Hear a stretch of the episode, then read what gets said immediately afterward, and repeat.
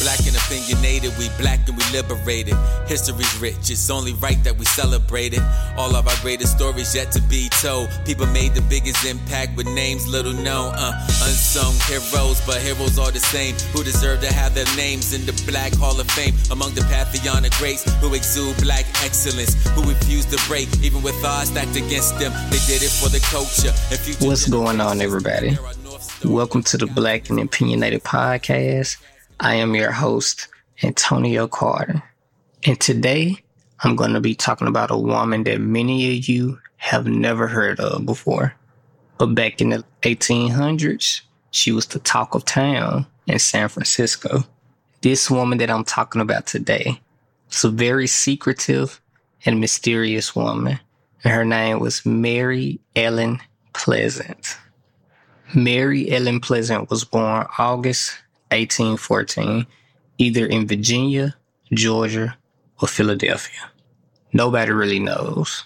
She was born to a black voodoo priestess mother from Louisiana and a white wealthy Virginian father. When her mother disappeared as a child, she was brought to Nantucket, Massachusetts to either be a bond or a denture servant to the Hussey Gardner family, who were abolitionists and Quakers. While working for the Hussey family, she would eventually develop a friendly relationship with a woman only known as Grandma Hussey and the whole Hussey Gardner family. It was here while working at Grandma Hussey's store that Mary developed a business mindset and friendly manner. She quickly learned, working as a servant, that she could better herself by learning from her surroundings. She once stated that she left books alone to study men and women a great deal. She always noticed that when she had something to say, people would listen. They would never go to sleep on her. Around the 1840s, Pleasant would move from Nantucket to Boston to work as an apprentice at a tailor shop. And it was there that she would meet her first husband, James Smith, a wealthy former plantation owner and abolitionist.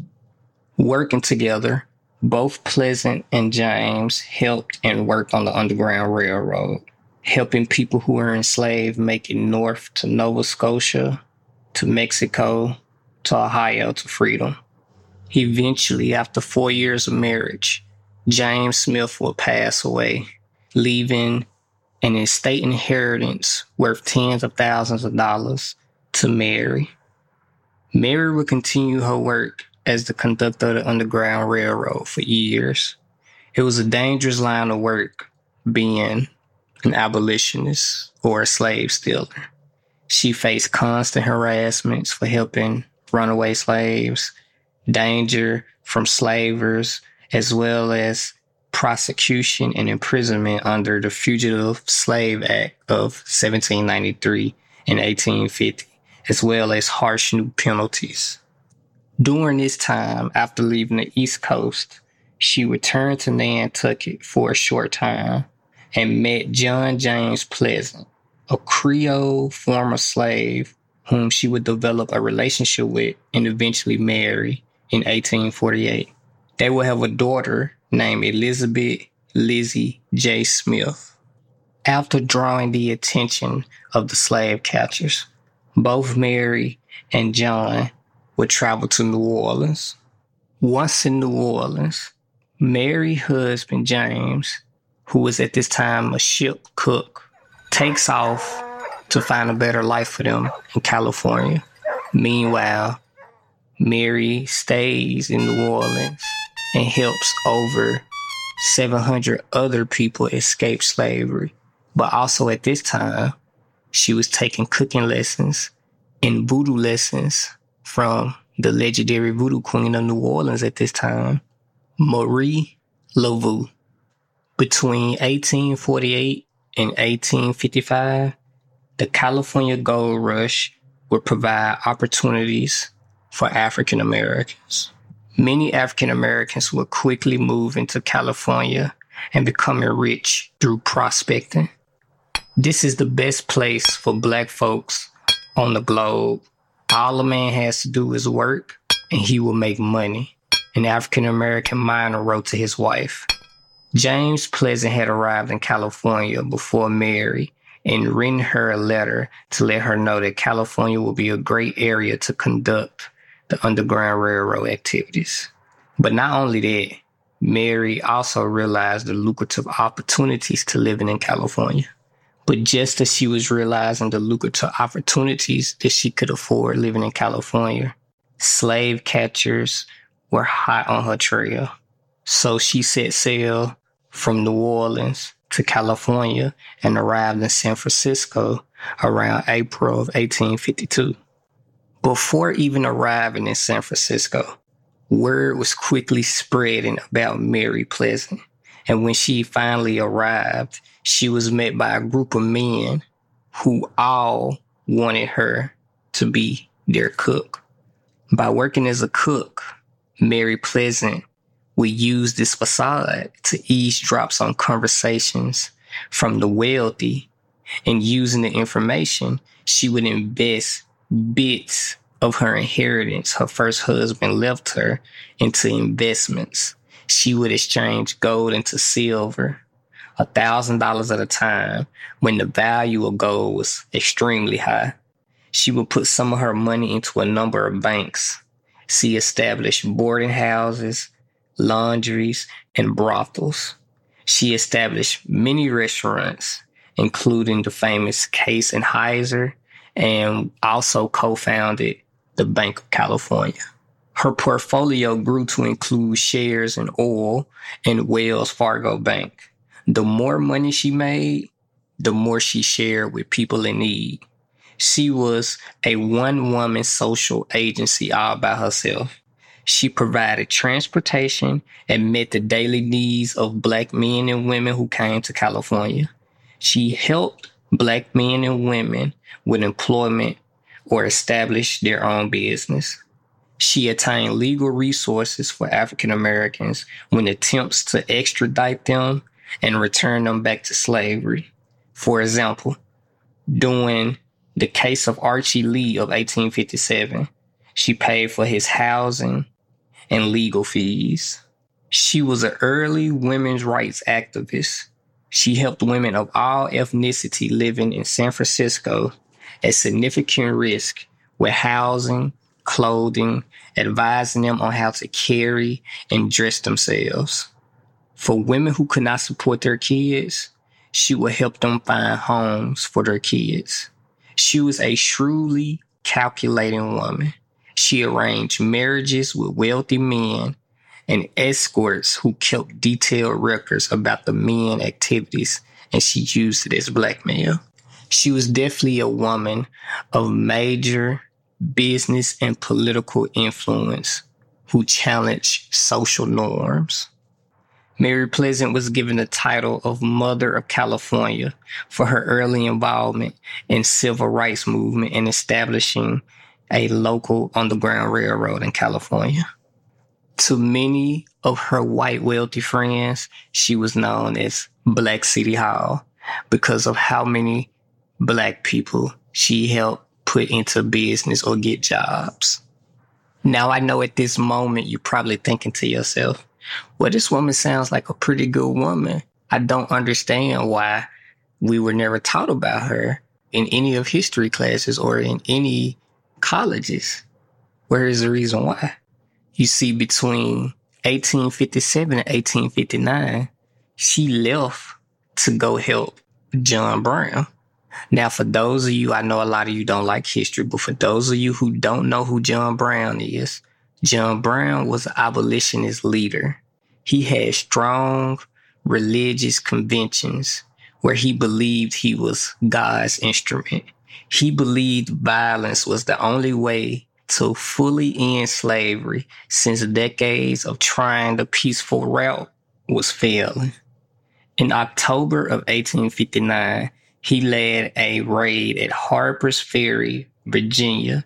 He would play a major role in leading to the American Civil War. He was hoping to start a slave liberation movement, but it ended up failing, with seven people being killed and more people being injured. He was captured and tried for treason. On December 2nd, 1859, he was found guilty and was hanged. When John Brown was hanged, a note was found in his pocket. The note read, The axe is laid at the foot of the tree. When the first blow is struck, there will be more money to help. Officials believed a wealthy northern man had wrote the note and helped fund John Brown.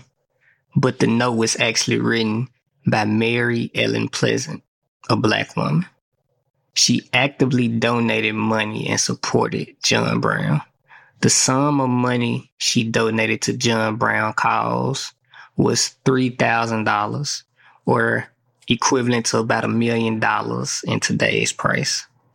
So you can see how information like that can be pretty controversial considering to some people John Brown was a radical abolitionist.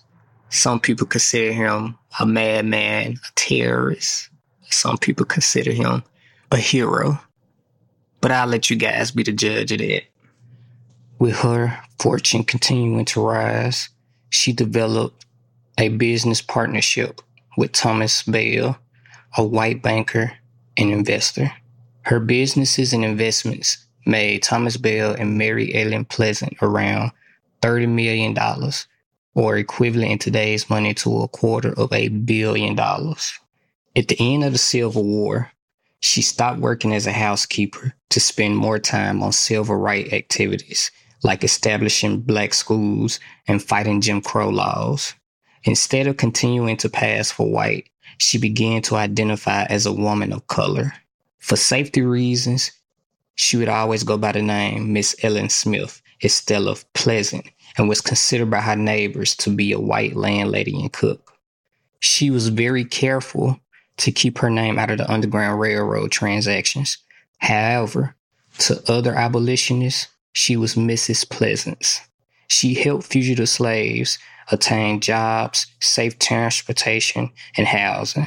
She helped William Marcus West, a Scottish American pioneer, establish a boarding house that doubled as a safe house for runaway slaves. In 1877, her husband, John James Pleasant, who was a sea cook, spending 20 years of his life as abolitionist and fighting discrimination, would pass away from diabetes.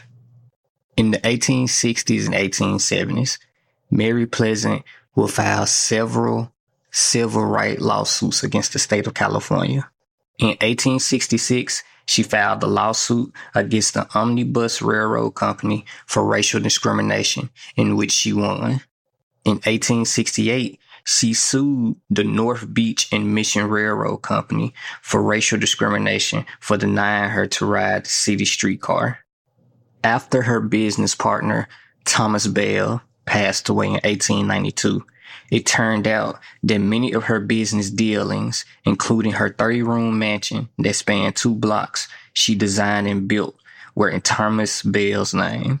The reason why many of her businesses and portfolios were in Thomas Bell names is because of how difficult it would have been for not only a woman, but a black woman to facilitate any type of business dealings back in those days. After the death of Thomas Bell, Bell's wife, Teresa Bell, sued Mary Pleasant and won control over the estate. With all Pleasant's fortune gone and assets taken, Pleasant lived the rest of her life in debt. Because of the publicity of these lawsuits, Mary Pleasant became one of the most publicized African American women in the San Francisco area. Newspapers repeatedly called her Mammy Pleasant because of the years she spent as a domestic servant, a derogatory name which she did not approve. She once told a newspaper, I don't like to be called Mammy by everybody. I am not Mammy to everybody in California. I got a letter from a minister in Sacramento. It was addressed to Mammy Pleasant. I wrote back to him on his own paper that my name was Mrs. Mary E. Pleasant. I wouldn't waste any of my paper on him. Weakened and near death, her friend Olive Sherwood took her to her house where she passed away on January the 11th, 1904. After amassing over a $30 million portfolio, Mary E. Pleasant would die in poverty and debt. She is buried at Tulocay Cemetery in Napa, California, with an inscription written on her gravestone that says, She was a friend of John Brown. If you would like to learn more about Mary Pleasant's life, you can visit the Women's Museum of California. I hope you guys enjoyed today's episode. Don't forget to subscribe to the podcast. You can also reach me at blackopinionated at gmail.com. Also, you can follow me on Instagram at black and opinionated. Until next time, guys, peace. We do it for the people, yes. We do it for the people, yes. Black and opinionated. We do it for the people, yes. We do it for the people, yes. Black and opinionated. We do it for the people, yes. We do it for the people, yes. Black and opinionated. We do it for the people, yes. We do it for the people, yes. Black and opinionated. Black knowledge, black truth, all black everything. We don't just ride the wave, we all black every day. Day, day. We all black every day. We all black every day. Black knowledge, black truth, all black everything. We don't just ride the wave, we all black every day. Day, day. We all black every day. We all black every day.